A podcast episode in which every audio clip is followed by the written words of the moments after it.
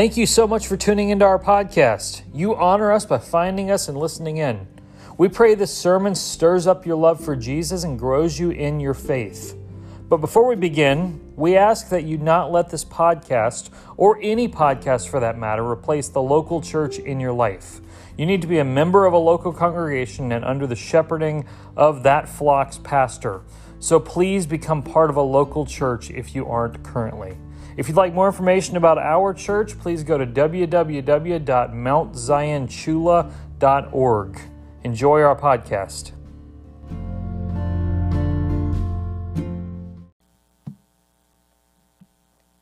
Turn to Psalm 19 in your Bible.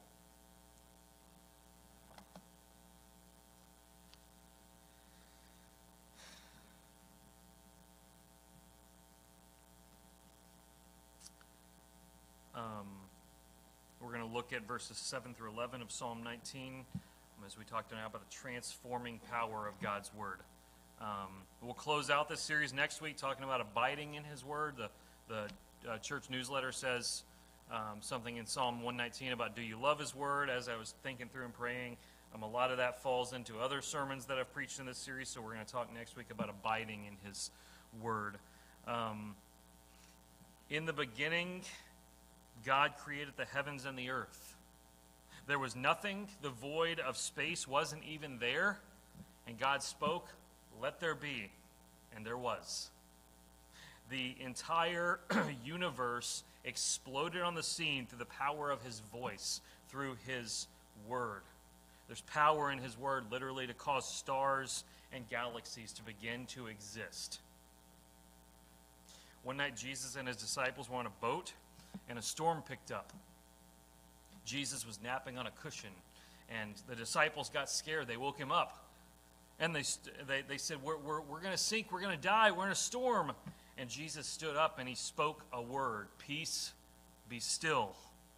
And the winds and the waves were silent, as if there had never been any there. There's power in his word to make the storms cease to exist. While Jesus was hanging on the cross, the moment of his death drew near.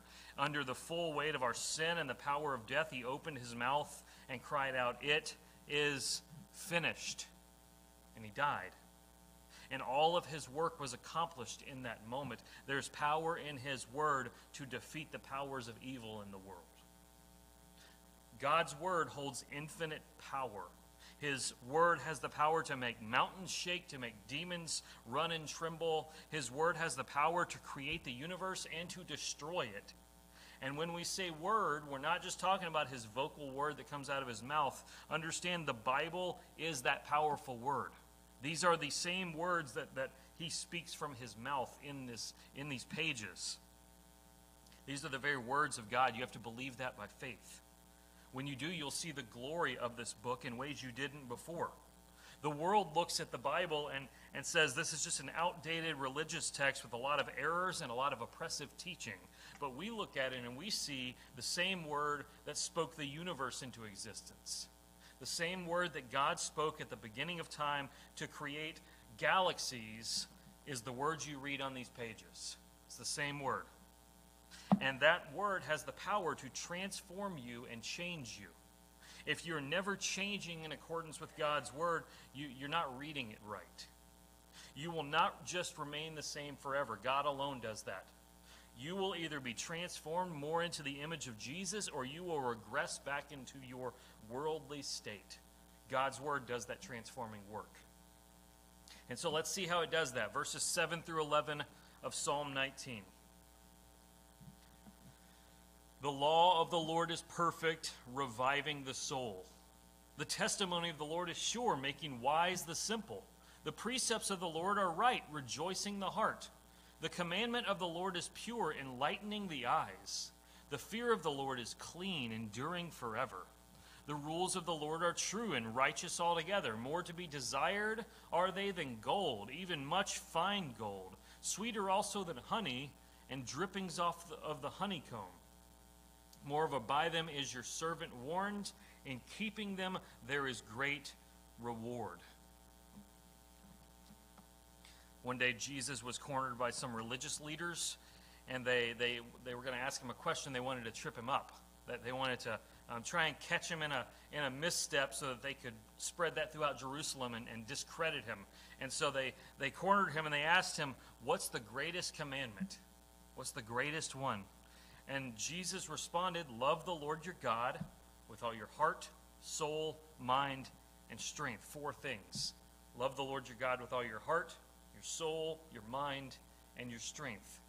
That is, you love God in all of life, and that is mediated through His Word. You have to have the Word of somebody to love them. You have to, you have to communicate with them to, to have a true loving relationship with them. You have to have that word. I don't love some random person in Nepal that I've never met before. Not that I don't want good for them, not that I want I don't want them to die or anything, but but I don't love them personally because I don't know anything about them. I've never met them. I've, I, I don't have a relationship with them. I never talk to them. Their existence has no bearing on my life. I'm married to my wife and we talk every day. You wouldn't think a marriage was very healthy if the spouses never talked. Imagine that I never talked to my wife, but I claimed I love her so much in my heart.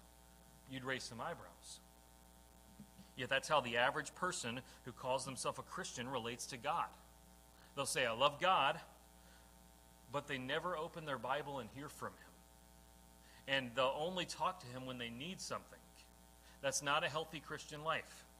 And it's not fulfilling the great commandment that Jesus gave to love the Lord your God with all your heart, soul, mind, and strength. Notice Psalm 19 calls God's word several things. Um, he, he, calls it um, the law of the Lord, the testimony of the Lord, the precepts, the commandments, um, the fear of the Lord, the rules of the Lord, all of those things. Uh, the, in the, the general sense is that, is that the word testifies to who God is and what he expects of us. They didn't have the full scripture that we have yet. They really only had the, the books of Moses at this point because David wrote this psalm. You'll see up in the superscription at the beginning of the psalm. David wrote this. When David was king, the first five books of Moses were the only solid, you know, pieces of scripture they had. Some of the others had been written, but they weren't necessarily cataloged the same way yet. Um, when David was alive, the law of the Lord was his Bible. The, the books Genesis, Exodus, Leviticus, Numbers, Deuteronomy. Um, one of those we, we've read a lot, one of them we've read half of, and the other three we've probably skimmed over. But that was his Bible. As we've looked at the last few weeks, all Scripture clearly and authoritatively testifies to the God who we are to love. It's, it is literally His Word coming forward. Remember, that's inspiration. Our, our voice is key to our identity. So here's the deal if we played a game and I picked one of you and I blindfolded you and, and set you there on the front row, and I had the rest of you come up on stage one at a time and speak into this microphone, that person right there in that front row would probably know who each person is when they heard them speak because they know each one of you. Your voice is tied to your identity. That, that's, that's how it is. So when we hear the voice of God in Scripture, we, we, we, we know it's Him. We, we understand that's His voice proclaims who He is. And it changes all that you are. When you fill your life with God's Word, it changes everything about you. It first changes your affections, those four things that Jesus said um, the, the, the heart, the mind, the soul, the strength. We can see all four of those here in Psalm 19. Um, the, the law of the Lord rejoices the heart, verse 8. The, the, the heart. When you, when you hear heart, don't think of um, the way we do in our day with heart. You know, Valentine's Day, all lovey dovey. Um, the heart in the day that Psalm 19 was written was the um, bare bones of who you were.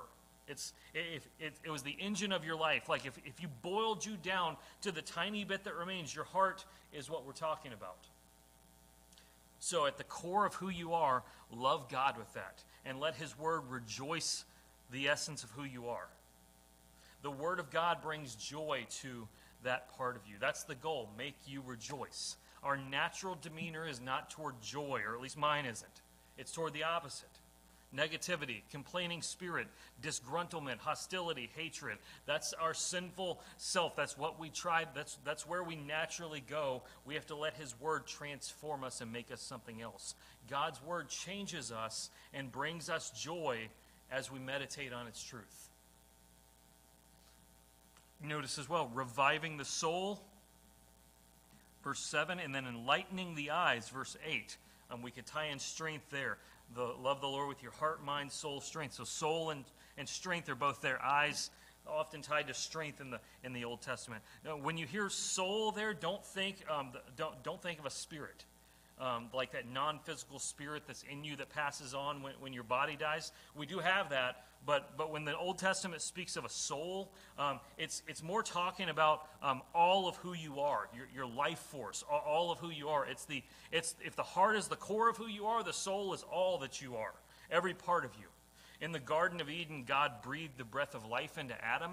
And Ecclesiastes says that when you die, he takes his breath back. It's not speaking of the spirit that passes on there, it's, it's, it's your life force. Every, everything in you that gives you life is what we're talking about when we talk about a soul. So as your life is drained and you lose strength, the Word of God restores and revives that life within you. Verse 7. He restores my soul, Psalm 23 says. He, it, strengthens the eyes, again, tying that to, to, to strength. Um, eyes, obviously, tying to um, your, your physical and mental ability. Um, and then finally, the fourth thing that Jesus talked about making wise the simple. So, um, making wise the mind. Doesn't specifically say mind there, but that's where wisdom is. Um, the scriptures form your mind, which affects the rest of you. You should be growing in your knowledge and wisdom from God's word not just from life experience. We grow from that as well. But we should be growing in our knowledge and wisdom that comes from God's Word. You see, we live in a day of, ma- of a massive amount of resources to learn God's Word. Like the amount of books and articles and videos and sermons and Bible studies we have is, is something that, that the Apostle Paul probably never imagined. Um, even just what we have with the church right now, media um, the, the thing that people can look at to, to, to find Bible study videos and everything that many in our church use. There's more material and right now media, there's more content at their fingertips than the entire world had 500 years ago. It's just insane. And it's embarrassing how little the average American churchgoer knows God's Word. To, because Jesus said, To whom much is given, much is required. The longer you've been a Christian, the more you should know God's Word in our college Bible study the other night, um, one of the we were talking about God's sovereignty, um, and and one of the girls in there asked, um, she, she just got saved last year, and she said, um, "This may be a dumb question, um, but uh, what does the word sovereign mean?" And a couple of the students started, you know, laughing at her, and she's like, "I just got saved, guys. Chill out. I just got saved." Because if you just got saved, um, you, you, you don't know what those things mean. But if you've been a Christian 20 years and you've had access to all of these resources, you should be able to not only define God's sovereignty, but show us where the Bible teaches it. Yet the average churchgoer in America can't even tell you the difference in Matthew, Mark, Luke, and John. If you don't know the basics, how are you going to know the deeper wisdom? Like, like, what do you do if a person in the church comes to you with a battle of depression and you're going to talk to them from God's word? How, how do you do it? Or what if one of our youth comes out as gay? What are you going to say to them? Or if what if you have a lost person before you that needs the gospel? What are you going to do? God's word will transform your mind and make you wise. And it will show you, it, it, will show if you don't apply yourself to it because you will lack biblical wisdom. You may have a lot of worldly wisdom, and that's great. We need that too. But biblical wisdom you won't have. There is power in this word to change your affections and make you love the Lord, you must apply yourself to it. Think of all the ways that it does it. Think of all the ways God's word transforms. Um, Genesis 1 1, it commands. It commands in the beginning, God created the heavens and the earth. It instructs us. Think Philippians 4 6. Um, Do not be anxious about anything, but in everything, by prayer and supplication, make your request known to God. And so many other examples. It comforts us. John 14, 1 through 3. Um, Let not your heart be troubled. Believe in God. Believe also in me. In my Father's house are many mansions, and were it not so, I would not have told you. And I go to prepare a place for you, and I will come again and receive you to myself. That's comfort. God's word judges. Revelation 19, when Jesus returns in the clouds, um, one, one of the details it makes about him is that he has a sword coming out of his mouth. That's not meant to be read literally. He doesn't literally have a sword shooting out of his mouth. It's, it's symbolic to say his word is his weapon. His word is his weapon. He, his judgment is going to slay his enemies. It sanctifies. God's word sanctifies. John 17, 17, Jesus says, Sanctify these people in your word. Romans 12, 2, we read it earlier. Don't be conformed to this world, but be transformed by the renewing of your mind. Uh, 2 Corinthians 3, 18, that as you behold the glory of the Lord, you're transformed into his likeness. God's word promises us things. Romans 8, that nothing will ever separate us from the love of Christ. Not, not tribulation or despair or famine or nakedness or danger or sword. No, in all these things we're more than conquerors through him who loves us. It heals. God's word heals. It, it heals our um, broken spirit, it heals our um, anger, it heals even our physical maladies. You, you see the, the, the, miracles of Jesus. Um, what, what did he do in a lot of those? He spoke, and they were healed. The Roman centurion comes to him and he says, Hey, I've got a servant back home, and, and he's sick. And, um, but, but don't come, don't come, Lord. I'm not worthy for you to come into my house. So just say the word, and I know he'll be healed. And Jesus says, Okay, he's healed. Go home. Jesus just says it, and it's healed. God's word has power. Not only that, verse 9, it changes your worship. It first changes your affections. We just talked about that. It changes your worship. Verse 9, the fear of the Lord is clean, enduring forever. God's word produces fear of the Lord in you, holy reverence and awe. You won't be in awe and reverence of a God you don't know very well, or a God that you don't hear his thunderous voice of. Back in 1976, um, when they were filming the first Star Wars movie, um, it's kind of funny because you can go watch this online um, in the making of. Um, you can go watch the filming of the opening scene. If you know the opening scene of Star Wars, um, these rebel pilots are being attacked by Darth Vader and his stormtroopers, and they all get slaughtered. And Darth Vader comes in and looks at all of them, and he's really towering and menacing. And then he grabs the leader and he's like choking him and yelling at him. And um, James Earl Jones does the voice of Darth Vader because he's got a really menacing voice, right? Um, but he wasn't in the suit, the Darth Vader suit. That was a different actor. And it's funny because you go back and watch the filming of that scene, and the guy in the suit said the lines. And he does not have a menacing voice like Darth Vader, like James Earl Jones. So you got this, you know, redneck dude holding up this guy, um, you know, saying the lines, but he just sounds like, you know, a hillbilly, a wimpy hillbilly under there. It's not the same thing. It doesn't sound the same. That they replaced his voice because they recognized the power of a voice. And that if you don't have a powerful voice, um, it's not going to carry the same weight. God's voice has power. And if you don't know it, if you think it's some wimpy hillbilly voice, you're not going to have the same reverence and awe for that God. You won't worship a God you think isn't that magnificent, who doesn't have a thunderous and powerful voice. That God, that he, he might teach you some good morals, and, and that's good. We need good morals, but the, the morals that he'll teach you, you could learn on Sesame Street. You need a thunderous voice and powerful voice of God to command your life, and it's found in His Word. You need God's Word to transform how you view Him, the glory and majesty you see in Him. God's Word has power to transform your view of Him. You, you, you just must see His majesty, you must behold His glory in the Scriptures. Verse 10 God's Word changes your desires. He changes your desires. That when you are in His Word, they'll be more desired than gold, even much fine gold. They'll be sweeter than honey, like fresh honey right off the honeycomb. You'll desire God's Word more than that. I strive, partially strive to, to live a healthy lifestyle with exercise and diet, and I go in and out of doing that well. And um, diet specifically, I go in and out of doing well. Um, here's the deal when I'm not eating healthy, and I make the decision to start doing so, I'm going to start eating healthy again, it's really hard at first. It's just really hard. It's hard to choose the grilled option rather than the fried option because it's just sucking joy out of your life. It's hard to choose a salad instead of a milkshake. It, it really is. But after I've done it for a couple weeks, consistently every meal, uh, I'm craving those healthier things. I'm craving the grilled option and the salad and the and the you know you know, the, the vegetables instead of the french fries and, and all of that stuff. I'm, I'm craving those things. I have no problem getting a salad or the grilled option. My body adapts and my cravings change. But I have to put the discipline to myself to get to that point. I have to resist the first few days. Scripture changes your desires. You start wanting things you didn't want before and not wanting things you did.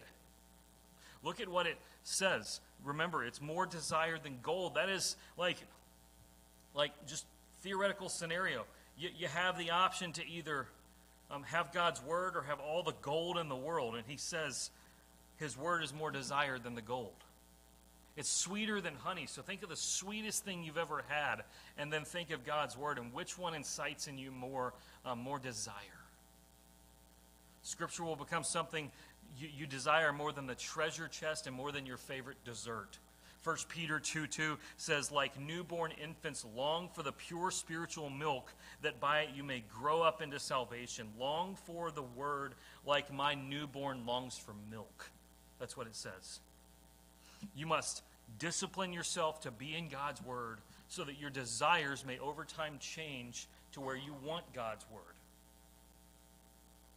I struggle with a lot of spiritual disciplines, but, but as of right now, reading the Bible daily is not really something I struggle to do. I struggle to do several other things, but um, it's not because I'm a pastor. Uh, I've been doing this since before I was a pastor. I wake up, and as sure as I'm going to brush my teeth, I'm going to read God's Word. Uh, I struggle with prayer and fasting and, and evangelism and things like that, but, but I just don't struggle with reading God's Word because I feel naked if I don't read it in the morning. And, that comes from over 10 years now of reading it every day my soul has been transformed to desire it because that's what God does in us. And that can happen for you too. Are, are you going to put in the discipline? Are you going to make yourself read God's word even if you don't have time to do so? Are you going to make time to do it and, and eventually get to the point where you can't go a day without opening it up? It's going to take years to get there, but you can put the work in and get there. And it changes it changes your affections, it changes your worship, it changes your desires, it changes your life. Verse 11 Moreover, by them is your servant warned. In keeping them, there is great reward. It changes your life. First, through warning you. Warning changes your direction, doesn't it? When we were on vacation in St. Augustine last month, um, it was we were there during the, the hurricane that came through, and um, it was the day before the hurricane came, and um, we didn't actually get that. It was actually worse. It was safer for us to stay there than to come back here. Um, so Tifton and Valdosta got it worse. But um, when we were on vacation there, um, we went to the downtown area of St. Augustine the day before the hurricane hit.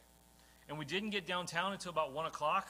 Um, we wanted to do several things down there the Fountain of Youth and the fort and the shops and all that stuff. But um, right when we got down there, we got across that bridge with the lions on the end of it. And we got word that they were closing that bridge at 5 p.m. because to, to get things sealed up for the hurricane. And if you weren't back across by 5 p.m., it would be difficult. It would have been difficult for us to get back to our hotel because it was down the down the state a little bit. Um, that that warning changed our plans for the day. We, we didn't get to do everything we had hoped to do. We did the Fountain of Youth. We stopped and got some ice cream, and then we took off back to the hotel. Um, God's word is full of warnings because he loves you. Because he loves you. He warns those he loves so they don't destroy themselves. Same way that I, that I warn Haddon not to do certain things. Don't run through the kitchen while I have the oven open. Don't come near me when I'm grilling. I don't want you to get near the, near the grill. Don't go outside our fenced in part of the yard next to the pond if I'm not out there with you. I don't do that to take the fun out of life for him. I do that because I love him and I know more than he does. It warns us by, by him, by them your servant is warned, and it also gives great reward for keeping them. It produces abundant life. John 10:10 10, 10, The thief comes only to steal, kill and destroy. I came that they may have life and have it abundantly. Abundant life is found in hearing God's word, knowing God's word, loving God's word, and following God's word. The devil tries to convince you otherwise. He tries to convince you it's bondage to have to read God's word. That's ridiculous. There, there are times, believe it or not, when bondage is a good thing. A fish is bound to water. A fish is in bondage to water. If someone ever convinces the fish, hey, go up and try the land out, what happens to the fish? He dies. There's great reward in keeping God's word. Do you believe that? God's word has power. It has the power that you need. Do you believe that? Then work constantly to discipline yourself to be in His word. Read it and meditate on it. Don't just start, don't just read it like you would read something on your phone, you know, just scrolling really quick. Read it and stop and think about what you read and the implications of it. Memorize it. Commit to memorize some of it. You learn Bible verses in new ways when you take the time to commit them to memory. Pray God's word. Use scripture to guide your prayers.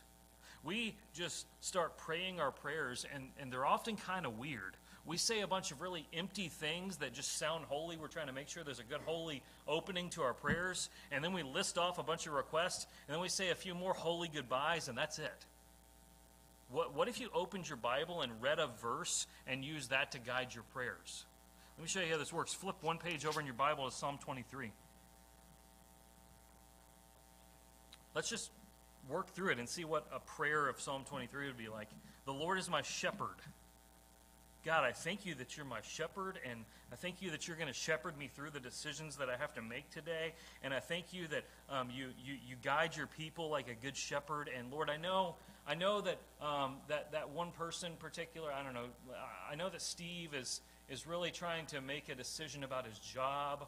Would you shepherd him through that decision? Would you help him to do that? Um, I shall not want. Lord, I got to confess to you, I really want some stuff right now. I really want this and I want that and I want this. Would you please align my desires to you and not to myself? Lord, my cousin really is, is really in a lot of want financially. Would you provide all of his needs? Would you take care of him? Would you do that? He makes me lie down in green pastures. Lord, I got to admit my life's a little hectic right now. Would you be that good shepherd and, and help me lie down in green pastures and rest? I need rest. And you just do that. And you work through, and every time you get to another line, you, you, you pray, and you pray until you're out of things to pray for. You pray through God's word that way.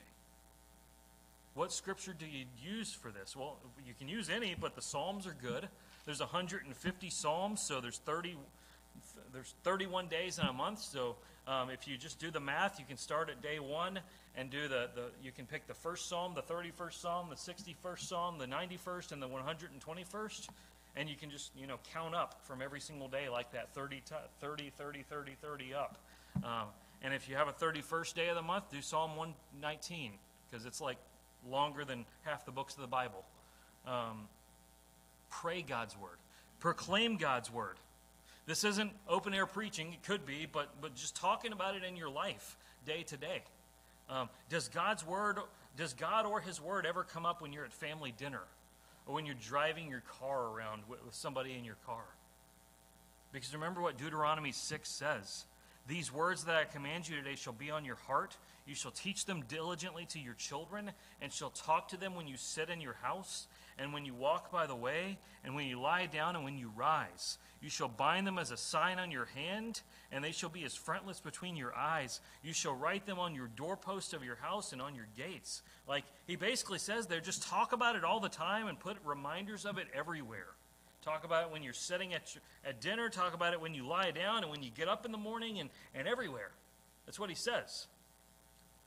We, we certainly proclaim it to people that, that, that we don't know, but we also talk about it with the people that we do know. And as you discipline yourself to be in it, God will transform you to do that. And finally, if you believe His Word has power, trust it. Trust it. His Word has power. He is all powerful, He can do anything.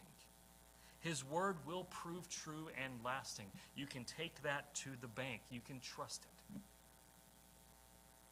So, because His Word does transforming work, you can trust His powerful Word to do that in you now. And so let's pray in light of that. Father, your word is good. I thank you for how your word transforms us. And Lord, I pray that you would do that work in us. Lord, I pray that we would read your word and meditate on your word and memorize your word and pray your word and proclaim it and trust it and um, everything else, Lord. May, may we fill our lives with scripture. that you would do that transforming work in us because we need it. We need it. We are not yet what we will be one day. We are not yet perfect. And until we reach that point, you are one degree at a time changing us to be more like Jesus, and you do that through your word. And so, would you do that in the lives of each one of us? We pray as we go from here that you would um, help us to um, love you and, and, and be in your word, and use us that we might be able to share your word with somebody else, that they can come to know you and know your word. Be with us as we go from here tonight. In Jesus' name, amen.